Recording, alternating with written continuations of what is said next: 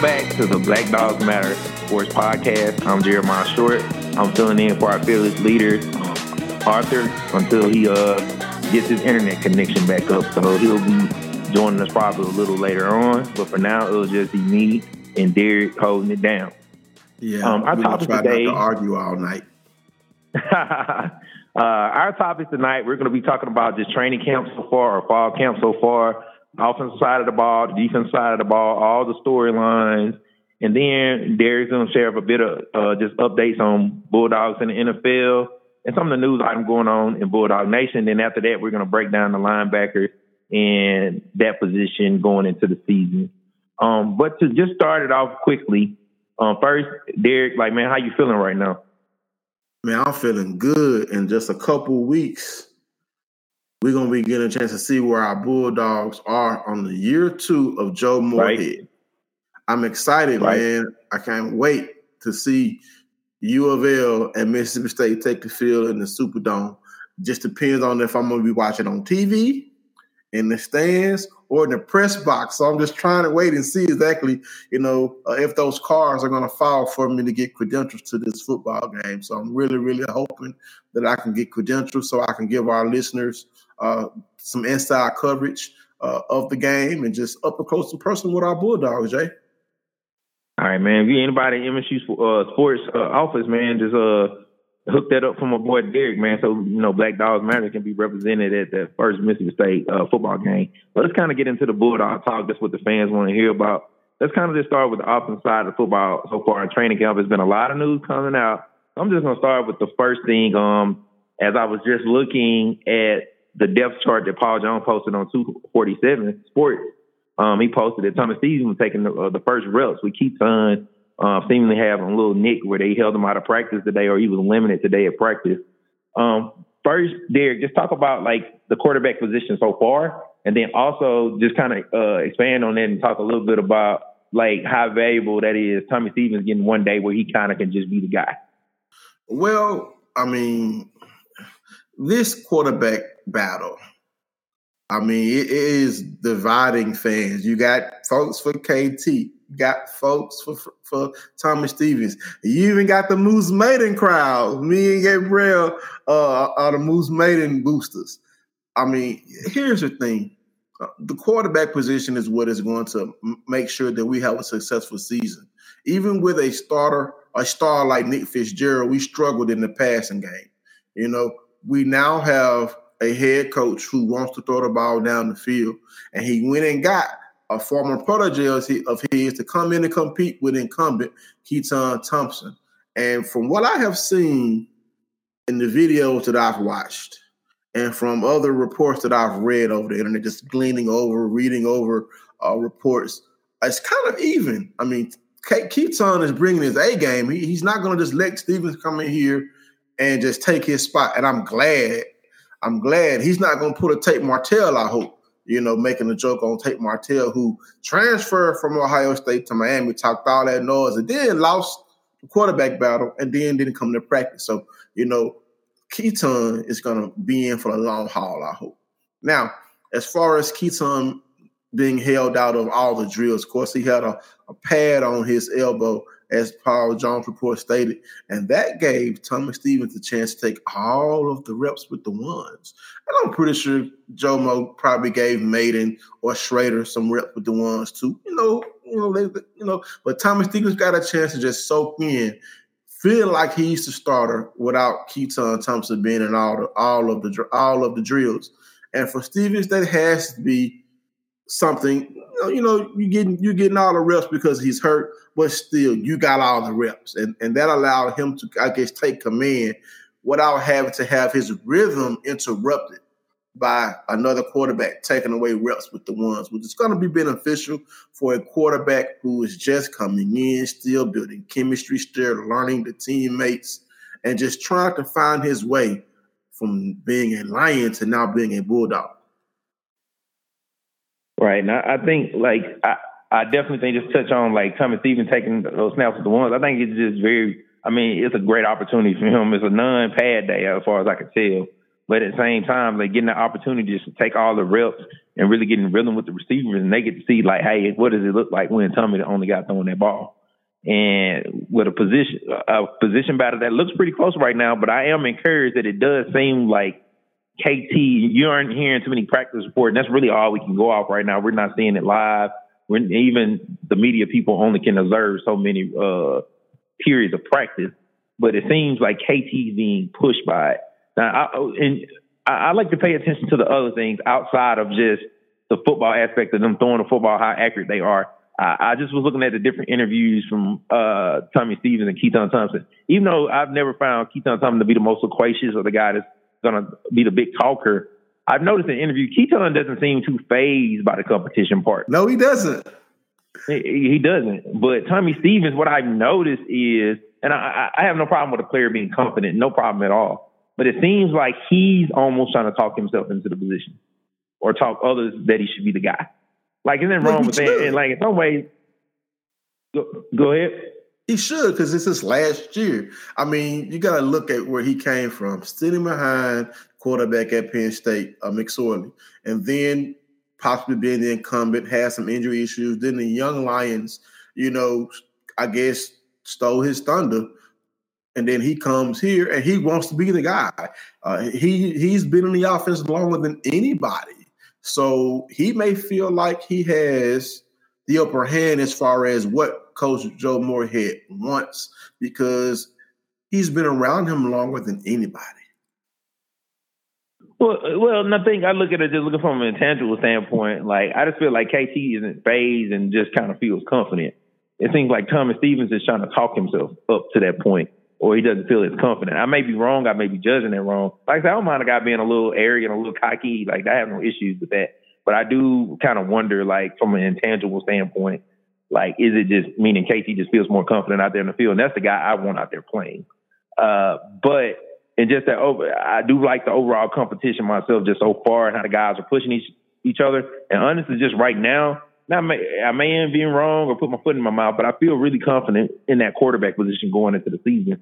Because if the worst came to worst, which has happened in Mississippi State before, both of our quarterbacks either get hurt or both of them falter, which I don't necessarily think is going to happen. I really don't. I definitely think, of course, that we there's nowhere to go but up. I can really see a Garrett Schrader or even Jalen Maiden possibly getting in there and actually managing to do something. I don't think the quarterback will be a liability this season at all. But I don't want to just stay on that position. Go ahead, Derek. You really think Schrader is going to start over Maiden?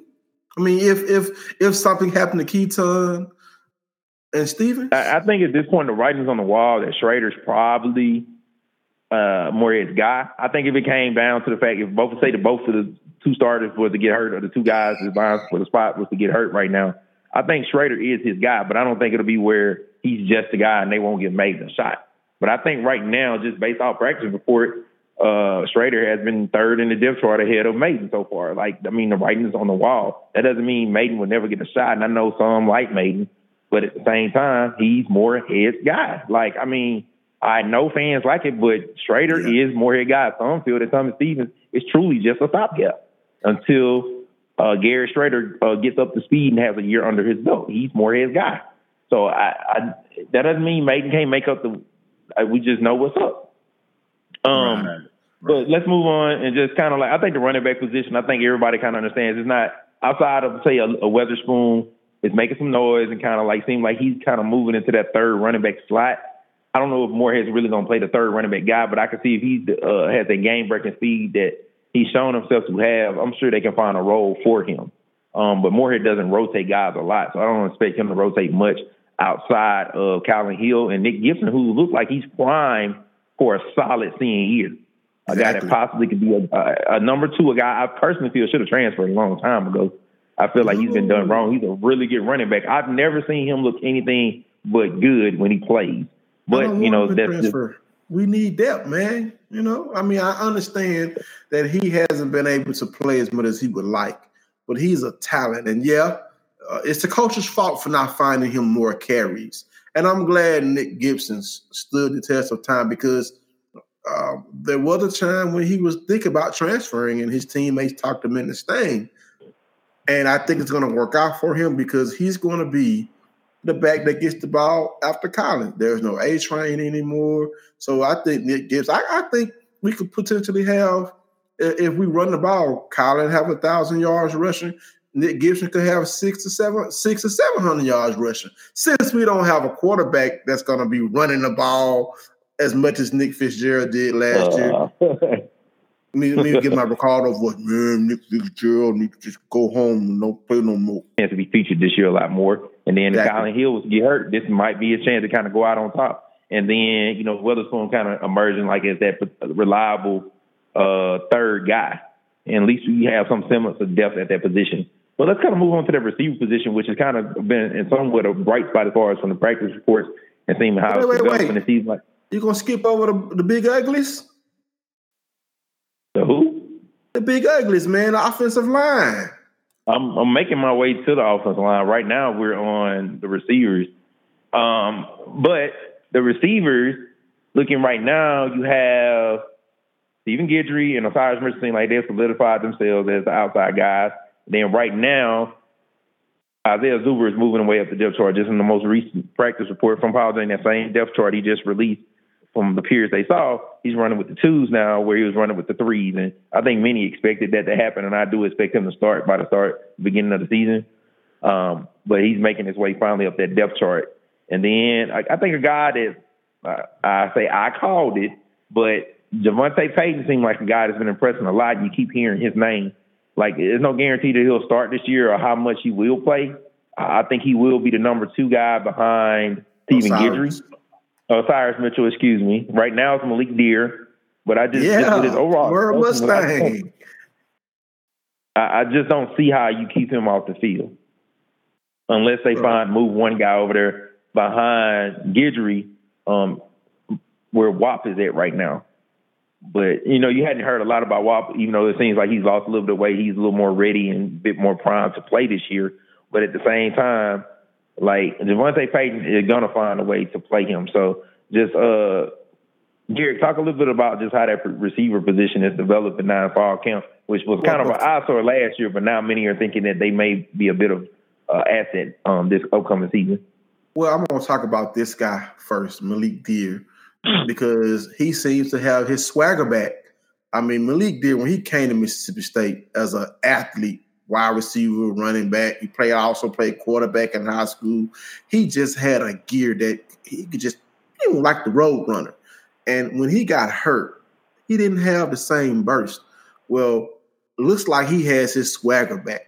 And I'm glad Mississippi State is going to benefit from that if he does have his swagger back. To see him on number two on the depth chart where so many people want him to move over to running back, and he just has resisted that and wants to stay at wide receiver, and now he's running at two behind Osiris Mitchell. Now our starters, look at our starters. We have two big wide receivers back in Osiris Mitchell and Stephen Guidry, both over 6'4" tall. Both have long arms, long legs, and long striders. So they're going to be taller than most cornerbacks they're going to face. So going up for jump balls, you know, possibly depending on ball positioning, these two guys should win those battles. In the slot, you have senior Dedrick Thomas, but he's being pushed by Isaiah Zuber and, of course, Austin Williams also. And you have to also look at Malik Deer in the slot as well. I actually think Javonte Payton is going to factor into the slot too, because we know Joe Moore has said many times that he does not like to rotate receivers. But when you have so much talent, so many players who can do things well, and there is not a dominant receiver yet, I mean, even though Guidry and Mitchell are leading turn receivers, they haven't been dominant. So I say play who's hot. If Devontae Jackson gets in and beats a couple DBs deep, you let him play. Same for Javonte Payton. Play who's hot. Isaiah Zuber, we know what Isaiah Zuber can do. We saw what he did at Kansas State.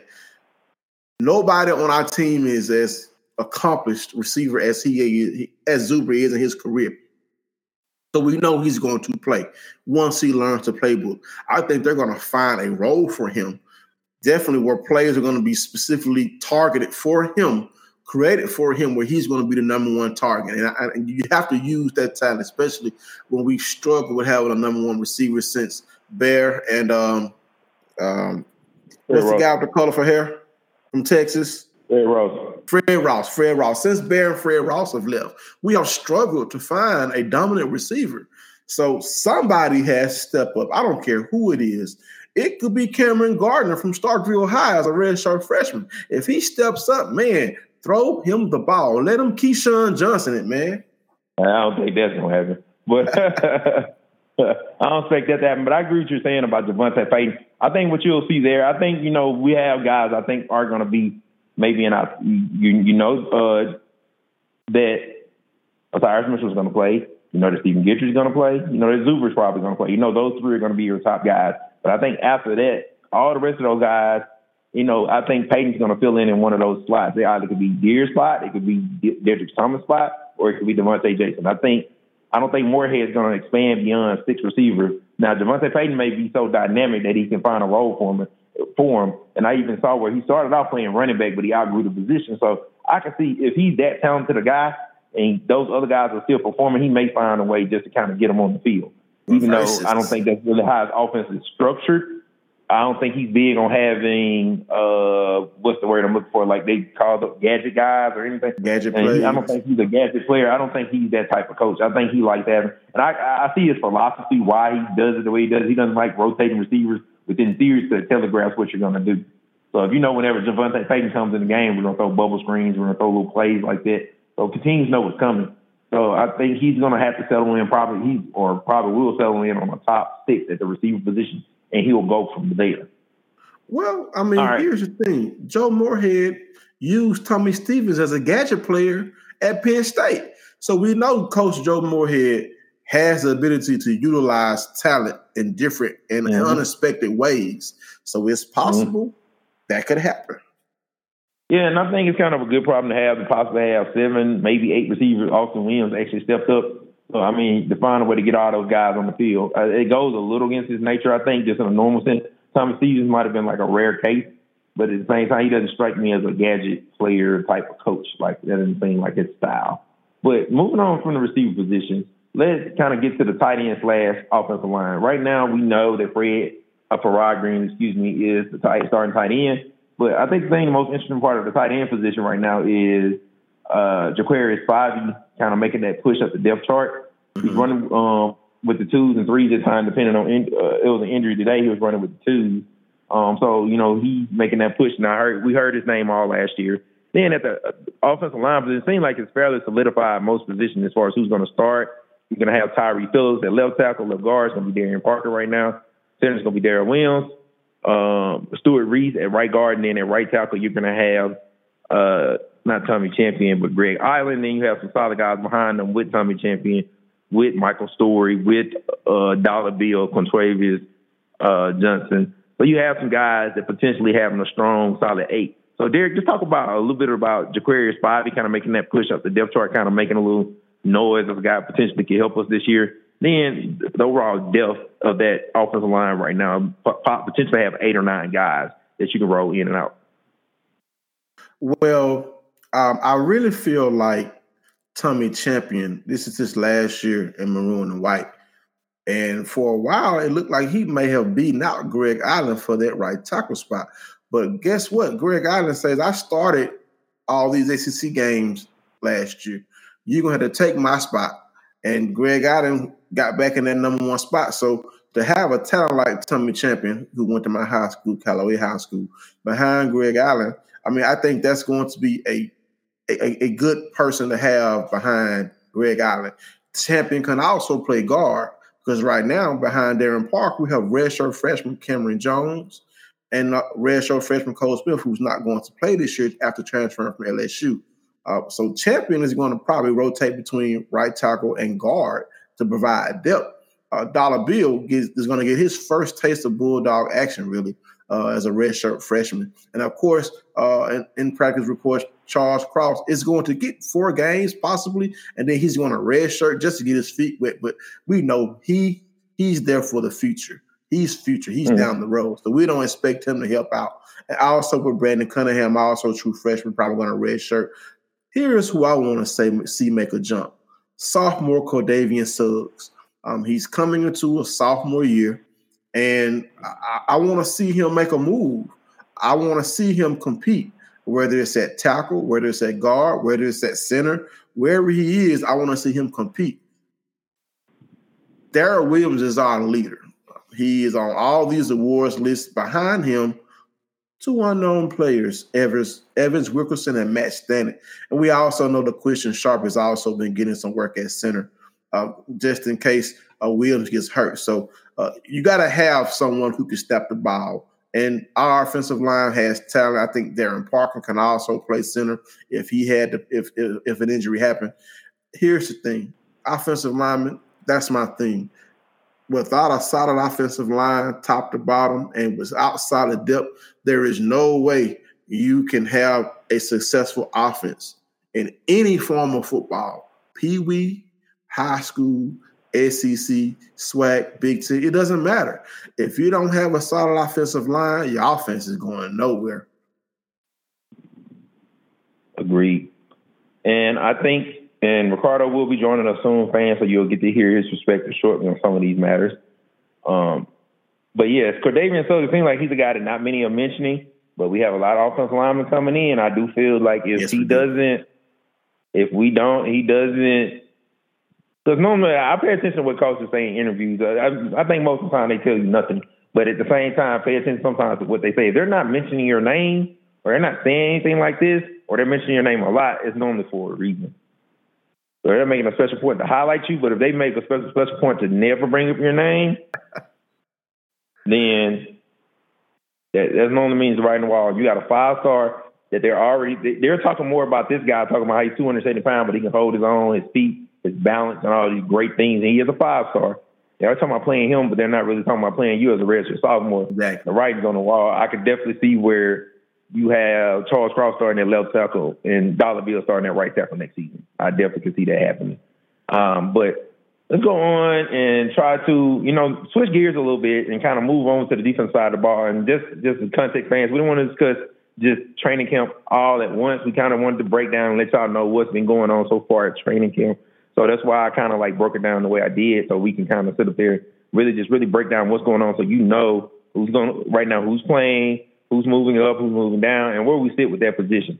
So with that being said, let's talk about the defensive line. It's kind of defensive end is fairly set right now as far as who's going to be the guys. We have Kobe Jones, you have Fletcher Adams, you have drawing a bit of a blank, Chauncey Rivers, and you have who's the other guy? We have Marcus Spencer. So Marcus we have Spencer, a very good defensive end. I think right now DeMonte Russell is going to have to play just based on practice reports because we don't have that elite pass rusher. So I think the coaches have designs on potentially he could be a third down type of guy because we don't have that elite pass rusher guy. I think Chauncey Rivers is a guy that's going to get to the quarterback, but I wouldn't consider him an elite pass rusher that can set that edge and be a guy that other teams fear. But if you bring in DeMonte Russell in those low-pressure situations, just being a third-down guy and just going to get the quarterback, he's got it really can help our team. And as you mentioned, possibly sliding a Chauncey Rivers down to defensive tackle in maybe a three-man set, which I've seen before. I was using something similar to that, moves him down, slide him down to that D-tackle position, and just let him go after it with DeMonte Russell on the outside. I think that could probably be a pretty effective setup. Do you know what his size is right now? Because I know in high school he was kind of he was a tweener, about 200. Well, I think he's the guy that was talking about playing at linebacker, but I think I want to say Arden Key or one of those LSU guys wasn't even that big his freshman year. I think you can just set that edge and be that type of guy. I mean, why would coaches not play you? It's like we do like that elite pass rusher. They got it, and the coach that mentioned that he's a potential elite pass rusher. He may be a guy you just play because all of our D linemen or D ends are juniors and seniors. So, I mean, why not play him and get his feet wet? Because he may start next year or have a chance. What about Jack Harris, another true freshman that can play outside linebacker and defensive end? I don't think anybody expects him to start this year. I think he's a guy that maybe he's a little better. You're saying that Russell's is going to be dependent on to possibly be a pass rusher. What about Aaron Odom? Sophomore Aaron Odom. Well, he potentially may start next year as well. Like, he's a guy that's probably, he may get in the mix this year. I definitely can see, I wouldn't be shocked to see one of those DN slide down to D tackle. We having so many young guys there, you really don't know who's going to pan out and who's going to be able to help us this year. So when you look at that position at D tackle, you have like a lot of young guys. We have 4 or 5 either freshmen or redshirt freshmen on the depth chart right now. So that's a position like you have a Nathan Pickering, you have a Jaden Crumity, you have a Devon Robinson, Fabian Lovett, and then those a lot of guys. So you really don't. James Jackson. Yes, you really don't know who's going to step up. So that's just really a very just position where you, I mean, it could be a situation where we could be in a great spot. My hope is that we don't have to slide down to Marcus Spencer, because if we do, that means those other guys just weren't ready. Well, you got 5 or 6 freshmen, so if they're not ready, but best case scenario, a couple of those guys are ready, and you essentially have your D-line of the future. You don't really have to do a lot of heavy recruiting because your D-line is set for the next 4 to 5 years. So, Derek, just what do you think about the overall how the D-line is developing? Of course, we have great depth at that DN position, but just like that, like uncertainty right now at the D tackle position. Well, here's the thing: we had such a dominant front last year. I mean, to have Jeffrey Simmons, Corey Thomas, who was the other senior defensive lineman? Darn it, forgot his name. Then Montez Sweat, and then Jerry Green. Also, I mean, to lose all of that talent, man. I mean, it's just, you know, you're going to have a drop-off. Losing all that talent. But Braxton Hoyett, that was the other defensive tackle that we lost last year as a senior. But now you bring in, and there is Ricardo. Now you bring in, you know, Lee Autry, Danico Autry's younger brother, buying his time, getting a chance to possibly start as a senior.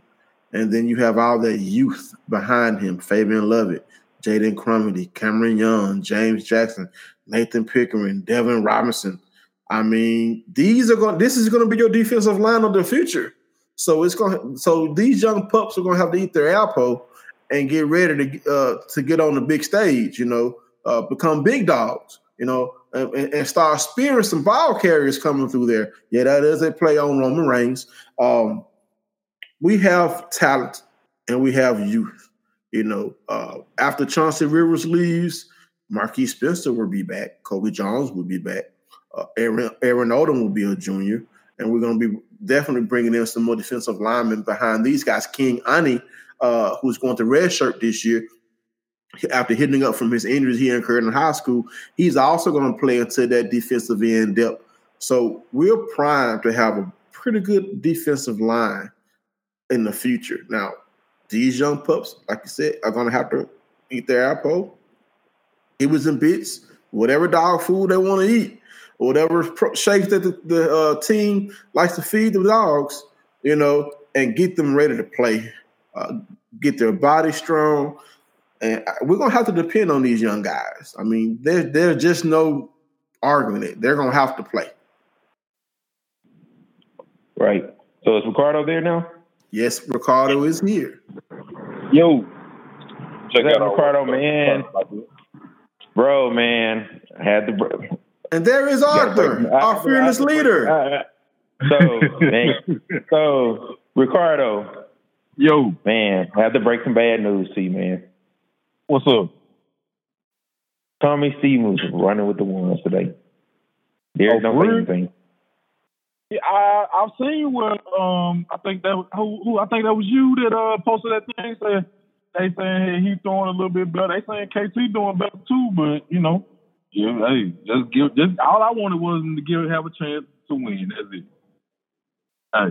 Hey, if Stevens in the winning, bro, hey, I think he's gonna run two quarterbacks. He's gonna run two quarterbacks too.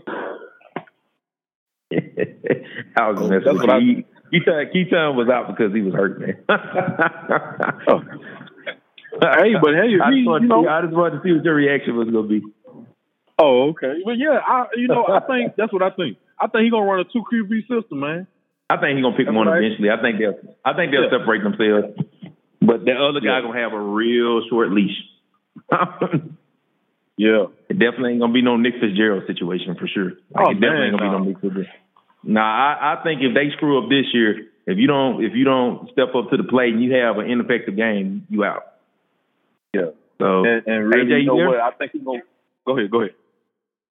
No, I was just seeing if AJ was there before I threw it. Yes, I am here, but I have no idea what y'all are talking about. So just to recap where we at, guys, just, fans listening, Arthur Hosey or Arthur just joined us, and Ricardo just joined us. So, I just asked Ricardo's thoughts on the quarterback position and the fact that Tommy Stevens had a chance to run with the ones today with KT being out. I did break the news to him that he was running with the ones without telling him that it was just because of injury. But at the same time, to both of y'all guys, we've pretty much already recapped the offense so far during fall camp, the quarterback position, just the battle between KT and Tommy Stevens, how it's kind of bringing out the best out of KT. Of course, Calvin Hill's the starter at running back, and then Javonte Payton and Isaiah Zuber kind of moving up the depth chart and guys making a lot of noise, and then kind of like the depth we have on the offensive line position, having 8 guys we can play. Right now, what we're discussing is the defensive line, and just, of course, we have a pretty good rotation at the end, but we are very unproven right now at D tackle. So I guess I'll shoot first to, since Ricardo just spoke, shoot first at Arthur. I'm so used to calling him AJ, guys. I never call him Arthur. So AJ, what do you think right now just about that D line position and the fact that, we have so many unproven guys at that D tackle position? Yeah, I'm starting to realize I'm a lot better at hosting than being a panelist, but whatever. So I think that the D-line position is going to be fine. I like Chauncey Rivers. I like whoever else is on the line. Well, just remember he's doing it for his mama. Yeah, the Archer kid, do I think they'll be as good as last year? Absolutely not, but I think that they'll be extremely, good. Because to me, at this point in time, I feel as though that just about every defensive line that we have, outside of maybe some of the Sherrill years, are, some of the most talented ever in Mississippi State history. And I think that this year is definitely no different.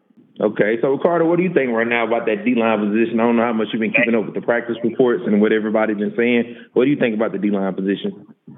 I think that's really going to be the highlight of our defense. And I'm going to go out on the stick and just say that I feel like Chauncey Rivers is going to have a big breakout season. I feel like he's going to be the X factor. He's going to be the motor that makes the car run on defense. And I feel like, it's going. I think with the talent that we have, I feel like this defense this year, looking over everything and thinking about it the whole summer, I feel like this defense could probably be, I'm going to go against what Arthur said, man. I feel like this defense could probably be as good or better than last year's defense. You heard it here first, guys. I get what you're saying. I don't 100% disagree. It's just, even the Alabamas and these big schools, you lose a Jeffrey Simmons, who in my opinion is a top 5 pick, without all the other stuff that comes along with one bad incident in high school in the injury. You lose a Montez Sweat, an elite pass rusher, even though Chauncey Rivers, I agree with you that he's primed for a huge season. And then you look at losing a Jonathan Abram, as we've seen from Hard Knocks. They even he's already making a name for himself in the NFL. The guys like Shannon Sharp are already coming in on him. So you lose the heart and soul of your defense. I do think there's going to be some dippage. Now, where I definitely 100% agree with you is you have to look at the level of the offense potentially coming up compared to how much the defense is going to dip. Now, if the defense even goes down to being a top 10 defense as compared to the best one in the nation, and our offense just becomes viable where, they might score more than 15 points. I think it still lends credence to what you're saying, Ricardo. Mm-hmm. Oh, yeah, but yeah, I feel like this. It's like I got a good feeling about it. Like that, I feel like he's gonna have a breakout season. He's pretty much the X factor. It's gonna be, and then the thing about it, what's so different probably about past situations with state pass defenses, these guys have gotten a lot of playing time. They rotated with the other defense because we were deep, and with the people behind them, they're going to get more playing time. So that's going to even going to make it better for throughout the year, because you have to have a defense, have to have depth in the SEC. Like, they're going to get a lot of their get a chance to cut their teeth the first couple games with us playing Louisiana Lafayette, Southern Miss, Kansas State. So they're baby, and I feel like them guys they picked up and they learned quick. That's one thing I can say about this core compared to the past core. They've been picking up pretty quick. So that's just my opinion. All right, so I'm going to kind of skip over the linebackers because we're going to do the linebacker preview last after Derek does his news. So I kind of just throw those two in together, and we're going to just go to the defensive backs. And just kind of like let the fans know right now who's with the depth chart. The main thing we're kind of going to, I guess we can focus on is like the fact that, you know, we have some freshmen rising up the depth chart and there's a lot of new guys coming in making a lot of noise. But right now you have, of course, Cam Dantzler, who potentially can go pro after the season a lot. People expect him to do that. And then you have Maurice Featherin starting on the other side at that boundary corner position. But, you know, the guys making noise potentially moving up the depth chart are Mark Emerson and Jaron Jones, who have leapfrog Jalen Reed and Asias, I think, Fudge. He's leapfrog. Those guys are true freshmen potentially playing over some of them guys like Tim Williams and some of these other guys.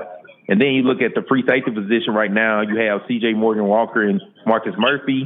Strong safety, you have Landon Guidry sitting behind, name escapes me, Jaquarius Landrews, and then Brian Cole and Fred Peters. So we have at least a solid two deep at that position. So I feel like it can make a big impact. I feel like with them getting more experience, with them cutting their teeth and running with the tools, that means they can get experience out there. So in case, barring, God forbid, anything happen like injuries or something of that nature, you know, already the experience will be there. They'll get a chance to get out there. Like, that's why I say they'll get a chance to get out there in those cream puff games that we're playing, especially the first game. Go out there and make a couple plays here and there, flying around the field. And I feel like this probably, from what I've seen and what I've heard, like this probably the deepest position we have at State, probably in a while, since Jack Sherrill been there with, and probably since Muller first got wet when they basically had all freshmen starting in the secondary. But yeah, I feel like with this cornerback group, with this secondary group, I want to say this group probably just as talented as the one we had in 09 with Jonathan Banks and Broomfield and those guys. They could be better than them. I feel like they could be way better than them because they're more athletic. And their footwork, some of those guys are known with Smith, and his footwork is better. Dantzler, I can go. I know. I feel like he can really be great. He could probably be a first round pick this year. You know what I'm saying? I went on records of saying, telling people back at home that Smitherman. No, Dantzler probably could be up there with Jonathan Banks or better, from what I've seen. Because Jonathan Banks, even though he won the, I think he's a little faster. Oh, okay. But he's a little faster. And then for one, he's more athletic. He's better with his hip work. And his footwork. So therefore, and with the only thing, you know, Jonathan Banks had a weakness. A la the Egg Bowl game in with that 2012 when Dante Moncrief basically kind of exposed him. And I really hated that for him because I felt like, you know, that's a game we should have won, but they exposed his weaknesses that game. And I feel like when it came to Dantzler, I feel like Banks' weaknesses are Dantzler's strength. But that's, you know what I'm saying, that's my take on it. All right, so I'm just throwing to AJ. I know, like, maybe just analyzing the overall football part is your thing. But, AJ, are you looking forward to our good friend Fred, who many people know, a mutual friend of both me and AJ, is my old college roommate, a guy named Fred. He went to Northwest Rankin, and that is where Jerian Jones went. Are you looking forward to hearing from Fred every week about Jerian Jones and how good he is if he actually goes out there and does well this year? Well, let me tell you something, brother. I think that all Northwest Rankin prospects are fake news. I'm going to go ahead and go on the record and say that right now. Hopefully he is not. but typically they're always fake news. I think, you know, I've heard good things about this guy. So regardless of how good he does, I'm going to treat him and his Northwest ranking person the same way that I treat, you know, Starkville High School and A.J. Brown and Willie Gay actually turning out to be decent. You know, even a broken clock is right 2 times a day. So that's all I got to say about that. All right, guys. Derek Thomas now is going to just share a little bit of the news about what's been going on around Bulldog Nation in college and pro sports. Well, ladies and gentlemen, of course, we know big news this fall. Camp has started, but there are some other news in Bulldog Nation. Let's start out at the Pan Am games. We had 2 Bulldogs snap 2 Pan Am records Saturday. Marco Arup started the party with a gold medal run in the men's 800 meter, crossing the line just after 3 p.m. He had a barely stepped off the podium when Anderson Peters launched the javelin, 87.31 meters on his first attempt in the men's competition. Arup's performance broke a record that has stood for more than a decade. Peters now ranks 5th in the world this season, and Arup is 11th globally. So congratulations to those Bulldogs. Also at the Pan Am Games, our Vic Schaefer helped coach the United States to another silver medal. We lost the gold medal game to Brazil 79-73. So Coach Schaefer has 2 silver medals to add to his trophy case. And we also had a commitment. I guess you could say we had a commitment, but a young man from Louisiana committed to our 2021 class, and then he posted on Twitter that his recruiting was still open. So I guess we'll see if we're able to hold on to him, and I guess we'll see in 2021. And that young man's name is Quincy Brown out of Destrehan. He's a 4-star wide receiver. 6'3", 175 pounds. And I guess we'll see if we keep hold of him at the end of next year. But congratulations to Quincy Brown for joining the Bulldog fold. And that's the news for the week. All right. So, as I – crap.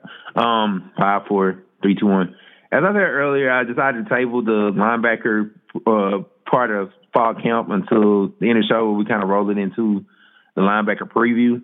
But just to recap, like, what's been going on with the linebacker, in a sense, not as much. It's kind of like much as what we kind of expected. The linebacker position was expected to be the most talented position on the team. There's some things that kind of maybe a surprise for people. Of course, Willie Gay kind of dealt with some injuries. But it seems like Leo Lewis is kind of coming back into that top linebacker in the nation form that he had a couple years ago when he was an all-SEC freshman. So my thing is with that linebacker position, you know, you have an Aaron Brule and Nathaniel Watson, 2 guys ready and waiting to get a shot, you know, if somebody was to go down. But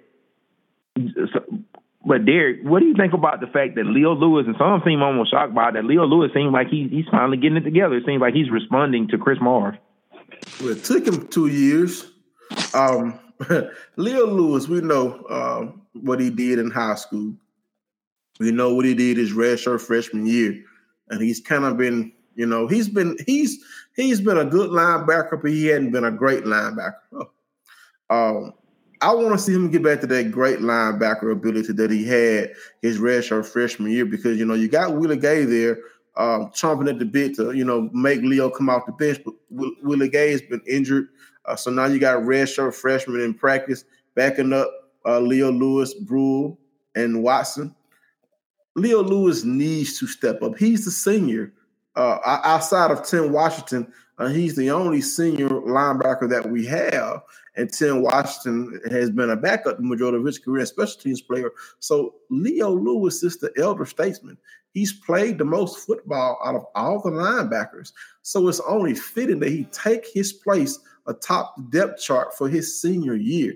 I would love to see him become the dominant force that we know he can be on that football field. We need it with our defensive line, you know, kind of coming back with youth. He's the elder statesman. He needs to take control. So, AJ, what do you think about just like a guy like a Leo Lewis? Do you think like the Ole Miss thing truly like impacted him, like as far as like his actual performance, or do you think it's just he just got it he maybe wasn't as good as we thought he was. I mean, personally, I think that there's definitely a correlation between the Ole Miss situation and his performance going downhill, or maybe he just had a slow year last year. But I know that there were points where I didn't even know that he was on a team, in all honesty. I can't disagree. Like, people thought that he had, like, transferred and quit the team and everything because he just was, like, missing. But if you look at the numbers weren't necessarily so bad or anything like that. So I would say before we start talking about he a bust and we need to get our $10,000 or however much we allegedly paid him back, I would say that we need to go ahead and see what he does this year. Okay, so I still think that he has all the tools and everything, but we just need to take a wait-and-see approach towards Leo Lewis. And I think that there's enough time to go around for him and Willie Gay to get shine. Yeah, and I think it's a multitude of factors, like you said, with that, as far as with Leo Lewis, just not just the Ole Miss thing. One year, he was a guy that was highly rated, all SEC freshman, so people expect a lot from him. Then you got like a guy like Errol Thompson emerge. Then the fact, because you got to think that year where he started, his second year, you had Jerry Green on one side, Montez Sweat, then you had Errol Thompson in there. I forgot who else was starting that year, because I think Errol Thompson actually was coming off the bench that year. I'm trying to remember who was starting beside him that particular year. Richie Brown, I think. So, was it? No, it was. Yeah, it was Richie Brown. And then you had a guy like a Jeffrey Simmons. You had some houses. So it's kind of like, I think he kind of, in some ways, kind of got lost in all of that. So part that might have been the reason why, you know, a lot of people kind of forgot about him. So, but at the same time, maybe he's kind of getting it together. But I do think the Ole Miss thing, in my opinion, did kind of affect him probably more than we realized. Because I think sometimes we fail to forget sometimes that these are 20 and 21-year-olds and 19-year-olds, in some cases, 18. So it's hard to, like, go out there and play when you got people saying all this negative stuff about it. Some people just ain't mature enough at that stage to really handle all of that. Right, absolutely. So I can agree with that. I could definitely agree with and agree with you guys saying that, you know, the pressure of the Ole Miss situation, the lawsuit, the just blatant attacks on his character, on his family, his mom's name being brought in the news, and then to go to school, get your studies, and be a performer on a football field. I mean, it's amazing. Leo Lewis didn't crack. You know, if all that pressure was really getting to him, I mean, if he didn't crack with all that pressure on him, if he's mentally sound, if we would have talked to him and he would have really said, yeah, this was bothering me, man, kudos to you, Leo Lewis, because I don't know if I could have handled all of that. I mean, he endured a lot, y'all. A lot. Right. Yeah, and that's the thing. Like I said, you just got to remember how young those guys are and when it comes to them. But, I mean, at this point, I think people are, like, shocked and like, oh, they're doing Willie Gay wrong. I'm like, hey, guys, we know Willie Gay can play. If Leo Lewis is playing, he was actually rated higher than Willie Gay coming out of high school. So if he's playing up to form, and then you got a guy like Errol Thompson who's only a three-star, which is a crime now at this point. If you got like that as a potential SEC All-American type candidate, hey, that's a good problem to have. Now, like with our defensive scheme, they don't all play at the same time, although I wouldn't be shocked with the coach. I mean, you have to maximize your talent. So there's no way you could just not find a way to get all three of those guys on the field at the same time. But it's a good problem to have, especially when you got freshmen behind them actually they can play as well. When we need to stop the run, we're going to switch to a 4-3 defense with Leo Lewis, Willie Gay, and Eric Thompson all on the field. I mean, you can't play a 4-2-5 against a running team all game long. You're going to have to match up with beef on beef. You know what I'm saying? I mean, the 4-2-5, yeah, you can stop the run, but when you're going against a power team, a power running team, I mean, you got to have those four down linemen, them three linebackers ready to thump in there. And don't get me wrong, Brian Cole can thump, but he's still a defensive back. I mean, when you want to stop the front, when you want to stop the run, you need defensive ends, defensive tackles, and linebackers to meet a back in the hole, man. That's what they do. That's what they do. So I have no doubt that we'll see all three of them on the field at the same time. And boy, what a defense that could be with Chauncey Rivers, Marquise Spencer, Fabian Lovett, if he rounds in the phone, whatever the defensive tackle rounds in the phone, Lee Autry, and then at linebacker. Leo Lewis, Errol Thompson, Willie Gay. 4 defensive backs. You got Dancil, Smitherman, then slide Brian Cole at safety, and then CJ. So, I mean, man, that's a defensive for you. That's a defense for you, man. I almost cussed. Man, that's a defense for you, man. I mean, if we did go base 4-3, I mean, that's a strong defense just like our 4-2-5 is. Yes. So, I mean, right now, I definitely think we feel pretty good about that. The defensive side of the football for Mississippi State, maybe not as good as last year because, I mean, we lost 3 first-round draft picks. I mean, you can't really always replace that no matter what school you're at. But kind of just to end the podcast, guys, not just necessarily a parting shot, but what are you just looking for as we conclude training camp over the next 2 weeks and get ready for the start of the football season? What are some things you're looking for, the things you're going to be keeping an eye on offense and defense? And I'll go to AJ first. What is, like, you're just looking out just for the offense and defense as, like, as we get ready for the football season? Well, let me tell you something, brother. At the offensive position, I'm going to be looking to see who's going to be the quarterback.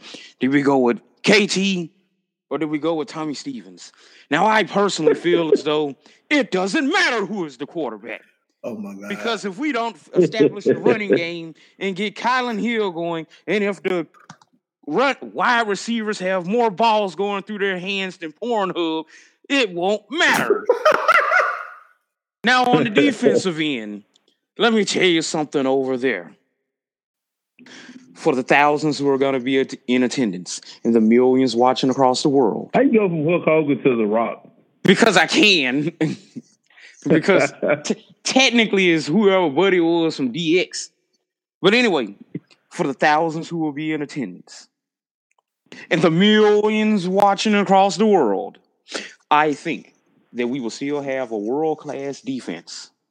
And I think that if we can have the confluence of finding a solid offense and finding or having a elite defense, I would like to predict that I believe that the Bulldogs could possibly only lose 1 game this year.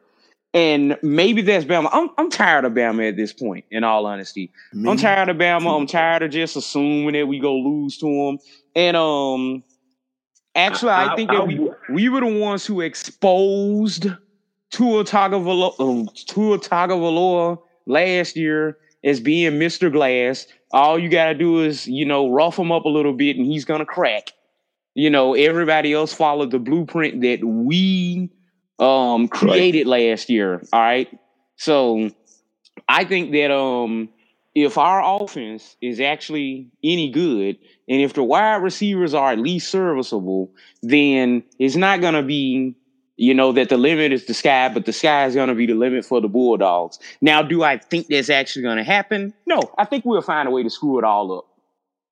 This is what we really find out what type of coach that Moorhead is. He is starting to put his stamp on the team, I think. And I think he's bringing in so many JUCO guys, and he's brought in this guy from Penn State. We're really starting to see what Joe Moore really is. He won't be at his pull as much as the old A. Mullen guys. Now, you know, this is his team. So, Derek, what are you looking out for, like, on offense and defense? I really got to follow up Hulk Hogan and The Rock. Like, I mean, come on, man. Those are my 2 favorite wrestlers of all time. I like Bret Hart personally. Oh, yeah, and HBK, but that's beside the point. I've been sitting here trying to think how I could Ultimate Warrior Arthur's response there. Take some steroids before you talk. But here is what I want to see. I just want to see whoever the quarterback is, whether it's KT, Stevens, whether both play, which I think both will play. I just want to see solid quarterback play. I want to see balance in the offense and run game. I do not want a quarterback to have more carries than the running back. Let the running backs run. I want to see consistency with our wide receivers catching the ball and trying to get yak yards. You know, I want to see our tight ends get involved. I want to see our offensive line dominate at the point of attack. On defense, I want to see our defensive front get sacks. I want at least 8 sacks from each defensive end, 4 sacks from each starting defensive tackle. Our linebackers are athletic enough to play the run and the pass and also rush the passer. Our secondary, I mean, Cam Dantzler. I mean, he's projected to possibly leave this year. I hope he does. I hope he stays. We have a pretty good secondary this year, which I think is going to be a strength of our team. I just want to see us be in the game, continue to beat the teams that we should beat, and then compete with and out-execute the teams that people think we shouldn't be. I'm okay with Arthur saying that he's tired of us losing to Alabama. I am too. Alabama was wounded. They got injuries out the caboose. I mean, they're not as dominant as they once was, and you can see it in Nick Saban's interviews. And after that whooping that Clemson put on them last year, he knows it. If this is the year for us to get Alabama, this is it. This is the year for us to get them if we're going to get them before they get back to where they used to be, where they want to be at. We need to go ahead and slay the elephant, take the Irie off, and put it in a Bulldog trophy case. You know what I'm saying? Then I also go ahead and whoop up on LSU too if we can. You know, I would love to see our Bulldogs take a leap and become elite. If this is the year, because Auburn has talent, but they're not dominant. Texas A&M, Jimbo Fisher hasn't gotten the ball rolling over there yet. So they're primed to get a win. We beat them last year. And we're not about to worry about Ole Miss. I mean, you know, we're going to stomp them in the ground too. I'm with you. I think we could possibly only lose one game.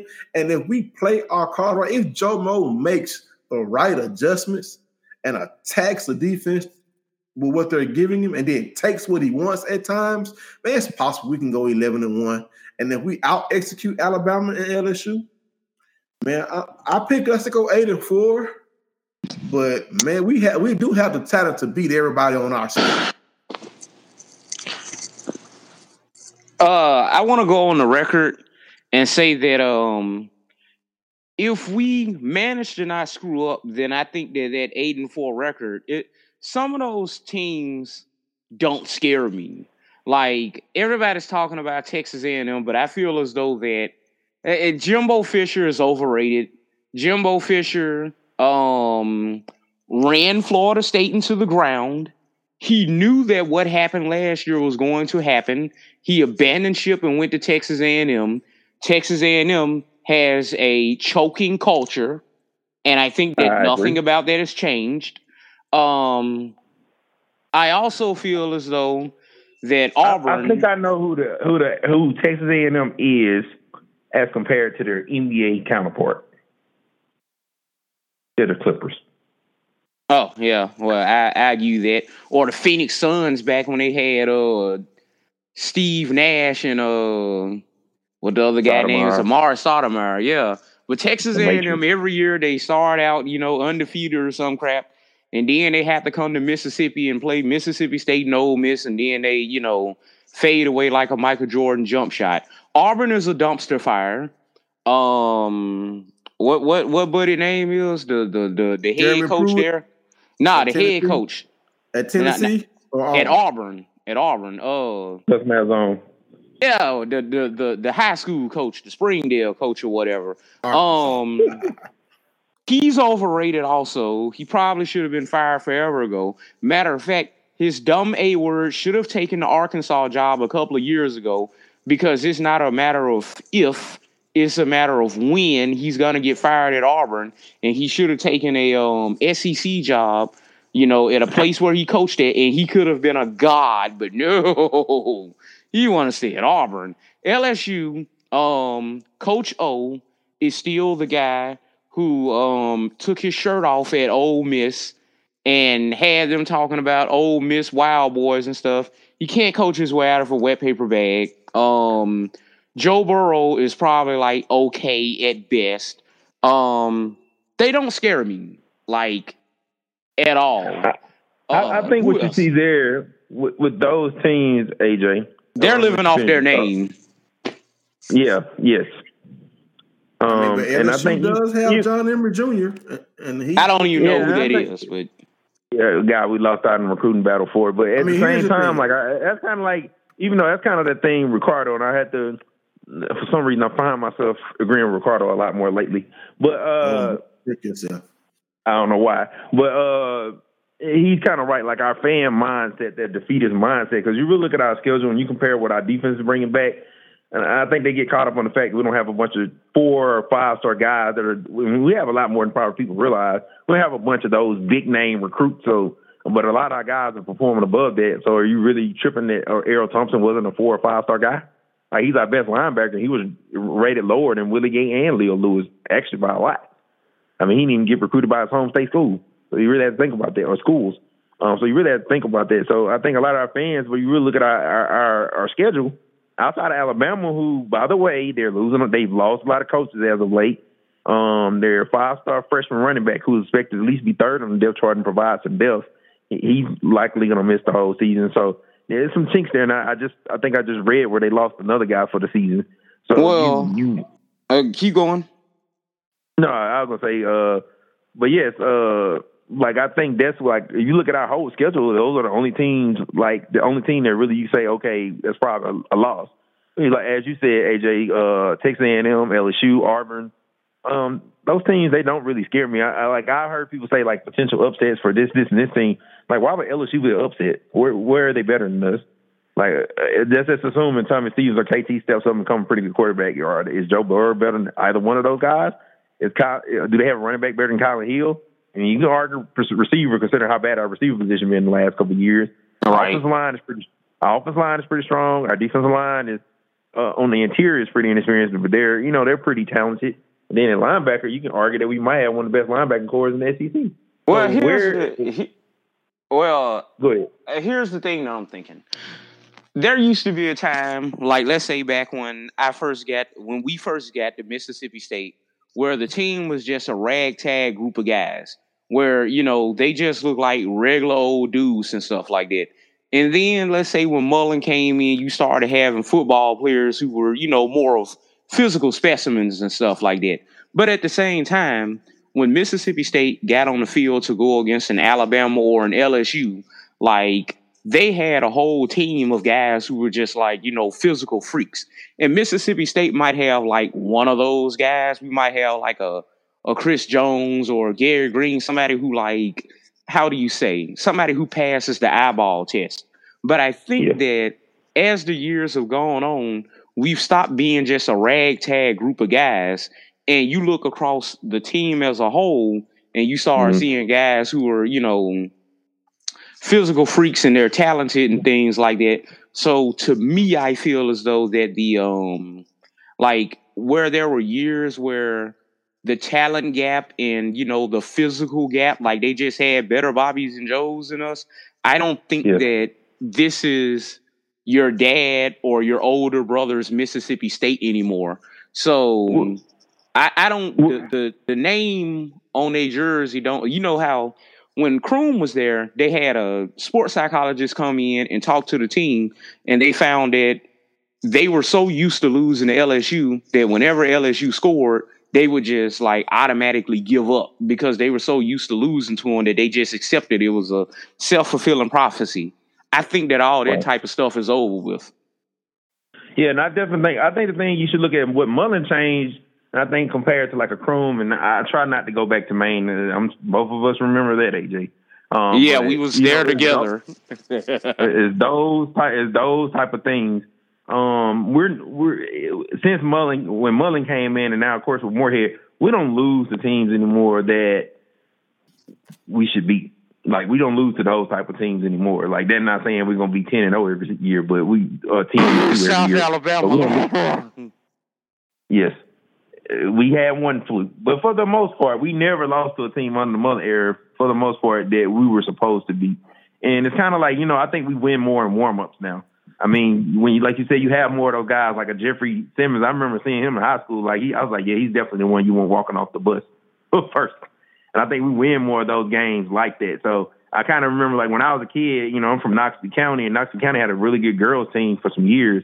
And I used to remember how you could go out there on warm-ups and you could see the look on other girls' faces knowing not to be, like, just watching them in warm-ups. They were, like, that good. Were those teams with Rosalind Spann? Wasn't she on some of those teams? Rosalind Spann. Oh, yeah, Rosalind, yeah. She was on a lot of those teams. I remember her when I was a kid. I actually met her. I actually knew her as an adult, so it was kind of weird. But But yeah, Roslyn Fan was on those teams. Like, she was, I remember, man, like how Roslyn and them, I mean, they snowbirded a lot, but I mean, you pretty much, like, they get the ball and they were already down the court. I mean, they were so dominant at that time. Won a couple, I think my dad told me they won like maybe 3 state championships. Around that time, I remember we used to go to tournaments. But the thing is, like, they, when they came on the court at that time, like, Knoxville was literally that good. Like, you would see them on the court and you could see the look on the other team's faces, and you knew, like, they pretty much were going to win. Yeah, like, you just knew it. Like, they were going to dominate. I mean, they were so good back then. I hate to take a bit of a departure from Mississippi football, but I'm making that analogy of now that we've kind of changed. We're not on Knoxville level as a football team as compared to what they were as a basketball team at that time. I think they might have been one of the best teams in the nation. Like, they were that type of good. But, I mean, they were so good back then. People don't understand. Like, people left after the girls' game. That's how good they were. But back to Mississippi State sports. I think that's been the shift for Mississippi State. We at least are a team that's consistently, even though we don't always get picked outside of being last in SEC some years, we consistently now become at least a 7-8 win team. Now, can we make that leap to that level where we're a 10-win team consistently? With like an LSU, they always find a way to be a 10-win team. Like, they have an off year or two, but they're normally consistently at least a 10-win team. Can we make that leap and jump into that upper echelon? That's the thing we really have to see. So, go ahead. I agree with you. All right, so just kind of end the show, guys. Just and I'll let AJ close it out. So first Derek, then I'll go. So Derek, just you have anything left to say to the Bulldog Nation? Man, just y'all just check us out, man. Support the Bulldogs. Support the Black Dog Sports Podcast. I mean, we do this for you guys, you know, so you can have the black voice. You can hear the black voice talking about Mississippi State sports. We create this show for the Black Bulldog fan. All right. So just for me, guys, like, I'm just excited. You know, we had to call an audible since AJ was having some internet issues, and I hosted a show. I've hosted a podcast before, so, you know, but at the same time, I'm really just excited right now, just as the season gets close and us having this podcast. And I know it's a void in MSU sports right now. It was weird. A friend of mine even asked, like, why we haven't done the podcast in a while the other day. So, you know, I'm excited just to be able to deliver that content, and especially now that football season's drawn upon us, like, being able to maybe do some game recaps and being able to fill that void. You don't have the Brandon Walkers or anything like that right now. And I'm glad that we have an opportunity to fill that void, you know, for the MSU fan base. So, you know, that's what I'm most excited about in Hale State. And I'll let AJ close the show out. Yeah. So, you know, I kind of been a little bit busy between my cabinet making class and the school year starting back. And then, you know, my nurse base Hot Girl Summer came to a premature end. So, you know, I was having to deal with that a little bit. But yeah, you know, it was just really good to be on the other side tonight. Instead of me having to deal with all of that hosting malarkey, I got to give hot takes, and I gotta be honest with you, it felt pretty good. I had to step down from Mount Olympus, you know, today and deal with the common folk. But I suspect that the next time that I'll I actually have something to say. Next week, we may or may not, probably though, have our first ever all-female episode. So we're going to have all-female panelists. I'm going to try to get one of the young ladies from the Black Dogs Matter group to do the editing. And it is going to be Splendiferous. So, in the words of Vic Schaefer, our women's basketball furor, praise the Lord and go Dogs. And since Ricardo isn't here, I'm gonna go ahead and finish this from last week. One fish, two fish, red fish, blue fish, knick-knack, paddywhack, give a dog a bone, 2000 party over, oops, out of time, my bacon is smelling fine. K-bye!